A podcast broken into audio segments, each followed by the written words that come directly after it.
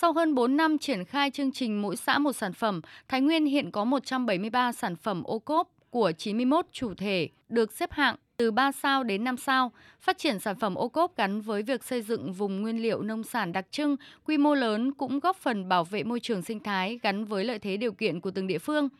Đồng thời, hoạt động của các hợp tác xã nông nghiệp tại vùng đồng bào dân tộc miền núi đã và đang góp phần phát triển kinh tế, giảm nghèo bền vững cho đồng bào các dân tộc vùng sâu, vùng xa, vùng đặc biệt khó khăn.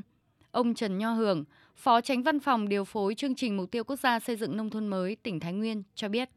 Mỗi xã một sản phẩm chương trình gọi tắt là chương trình ô cốp ấy, nó đã có cái sức lan tỏa đó là đặc biệt là nó làm nâng cao cái nhận thức của người dân trong sản xuất như là người dân đã phải sản xuất theo quy trình theo tiêu chuẩn để nâng cao cái chất lượng đó là khi triển khai cái chương trình này nó cũng thúc đẩy cái sự liên kết từ sản xuất nhỏ đến sản xuất lớn liên kết các hộ với nhau thành các cái tổ sản xuất các hợp tác xã, rồi các doanh nghiệp trong sản xuất nông nghiệp.